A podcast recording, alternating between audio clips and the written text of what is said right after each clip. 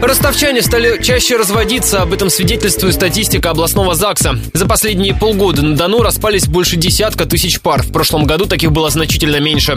Чаще всего разводятся молодые люди от 26 до 35. Большинство пар пробыли в браке 5 или 10 лет. Согласно опросу ЗАГСа, самые распространенные причины развода – утрата чувств, несовпадение жизненных интересов и вмешательство в отношения родственников.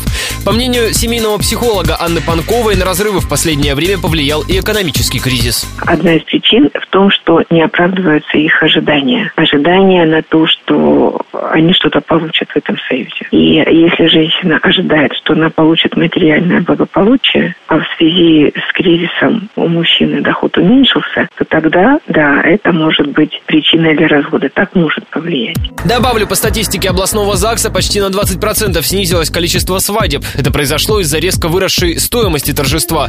В среднем отпраздновать создание новой семьи обойдется в 150-200 тысяч рублей. Подробный материал о разводах слушайте в дневном эфире радио Ростова.